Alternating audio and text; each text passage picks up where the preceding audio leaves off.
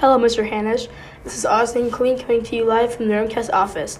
So today, I'm going to be analyzing and developing an argument about the cause and effect of the U S history's biggest events and even some today's of and even some of today's current events. So the first two events that we're going to be talking about today are nine eleven, which is the bombing or crashing of the Twin Towers, and the Great Depression. So let's get started.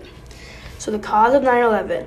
The suspected motivation was Osama bin Laden's declaration of a holy war against the United States, along with a fatwa signed by himself and others for the killing of American people in nineteen ninety-eight.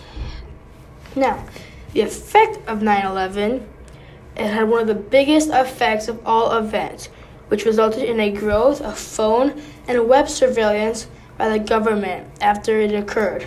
And they did this so they could really survey the area and then would know if anyone was plotting something, if they had made a phone call or anything like that. Now, on to the Great Depression. So the cause of the Great Depression was the failing of nine thousand banks following the stock market crash of nineteen twenty-nine, and that is believed to be only and single cause of the Great Depression. But there has been other suspected um, causes of the Great Depression, but none of them have been confirmed yet.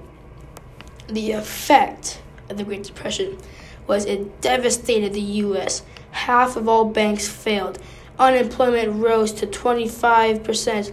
Homelessness rose. Housing prices plummeted by thirty percent. And international trade dropped by sixty percent. And prices dropped ten percent every single year. Now, the next two events we're going to be talking about is World War Two and the Civil War. So, the cause of World War Two. The, the cause of World War Two was the political takeover in nineteen thirty-three of Germany by Adolf Hitler and his Nazi party and its aggressive foreign policy. The effects of World War Two. There were three major effects of World War Two.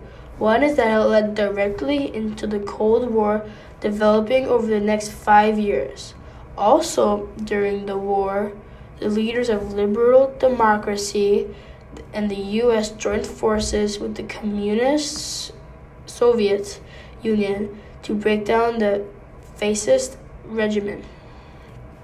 Now, onto the Civil War. So, what caused the Civil War? The cause was it was fought over the moral issue of slavery. In fact, it was the economics of slavery and political control for that system that was central to the conflict.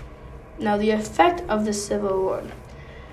The effect of the Civil War had the biggest impact on America of all the events that have ever happened in history. It is the mo- it was the most traumatic experience endured by any Americans to have lived. At least six hundred twenty thousand soldiers lost their lives in the war, which is two percent of America's population in eighteen sixty-one. That's a lot of people. World War One. The cause of World War One.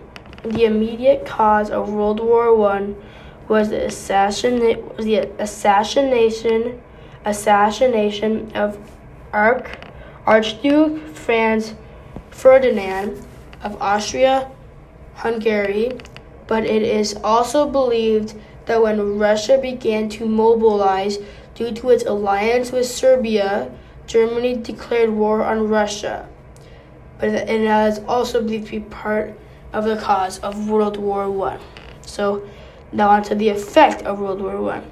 The war changed the economical balance of the world, leaving European countries deep in debt and making the U S the leading industry of power and creditor of the in the world. Inflation shot up in, in most countries, and the German eco- economy was highly affected by having to pay for so many repairs. Now, our last and final event is the American Revolution. The cause of the American Revolution, it was caused by colonial oppositional by British attempts to impose greater control over the colonies and to make them repay the crown for its defense of them during the French and Indian War. The effect of the American Revolution. The American Revolution actually had a positive effect, which was that it changed people's attitudes about rights and freedom. Because the Americans had, re- had rebelled or fought against the powerful enemy, the spirit of the revolution meant independence to them. Hope, thanks for tuning in, Mister Hanish. Make sure to tune in to the next time, and I'll see you then.